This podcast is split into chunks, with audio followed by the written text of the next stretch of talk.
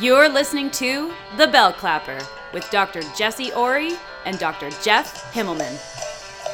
I'm Jesse Ori. And I'm Jeff Himmelman. We're both residents in urology at Dalhousie University. Today we'll be talking about the paper of the week published in the BJUI titled Robotic Salvage Retroperitoneal and Lymph Node Dissection for Node Only Recurrent Prostate Cancer Technique and Initial Series by Abreu. This whole paper is based on a tricky situation. Say you have a guy two years out from a radical prostatectomy who has a biochemical recurrence, a PSA of 2 when you see him in clinic. You think of offering salvage radiation therapy and order a bone scan and CT abdomen pelvis beforehand, which are both negative. At this point, in our facility, we would consider salvage treatment. Some centers, however, are performing PET scans to look for nodal metastases in this context. Some clinicians, including the authors of this paper, are investigating the role of salvage lymph node dissection in cases where only the PET scan is positive. Eight papers so far have been published on the matter with no controlled high level evidence. So far, it seems that salvage lymph node dissection can induce a PSA reduction and prolong the need for systemic therapy, but data on overall survival is lacking. All right, Jesse, let's talk about what they did. 10 men, all biochemical recurrence. CT abdomen pelvis, negative. Bone scan, negative. PET scan, positive.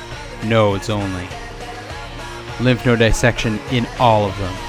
Borders, renals, ureters, node of Cloquet.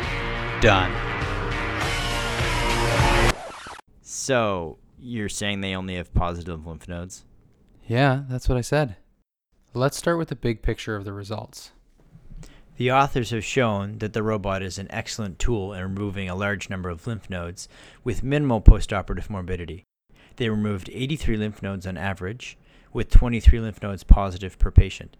As a result, the PSA drops postoperatively. Whether or not this means anything towards clinically significant outcomes is unknown, as stated by the authors. But it gets more interesting once we dig into the details. That's right. Three men with positive PET scans had negative nodes after lymph node dissection. Of the men with positive nodes, the PET scan underestimated the amount of cancer present. As an example, the authors point to a 76 year old patient with a PET scan showing one positive node on PET. After surgery, however, he had 65 positive nodes. 1 out of 65. Sounds like a great test. I guess the sensitivity leaves a little bit to be desired. Remarkably, morbidity was minimal, and patients went home on average on postoperative day 1. A- average BMI was 26.5 with an ASA of 2, suggesting great patient selection. Follow up was short at 154 days. So, Jesse, what's the big take home from this? Let's get down to brass tacks. What does this paper really show? Do they show cancer outcomes? No, they weren't able to report on that. Did they show the usefulness of PET scans? No, the sensitivity was not all that good. Does it show that the robot is the best lymph node shucker in the West? Is the Terminator 2 of lymph node removers? Is the Ramsey Bolton of organ evisceration? Absolutely. They took out 83 lymph nodes per patient. The next closest study only took out 30. That's crazy. That's so many lymph nodes. So many lymph nodes. So we've shown we can do a lot with technology. But will it make a difference for important outcomes? The jury is still out. This has been the Bell Clapper, signing off.